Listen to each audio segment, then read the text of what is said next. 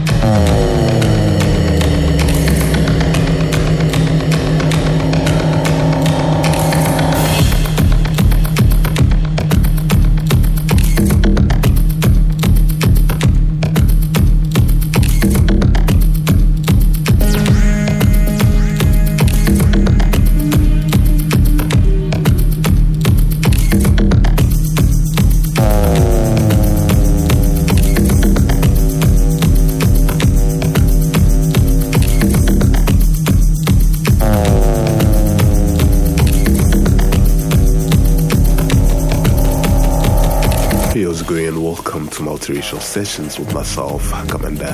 This is the 40th episode you know how it goes. It's a two hour radio show with myself on the A side mix. That is the first hour mix, and the DJ on the B side mix.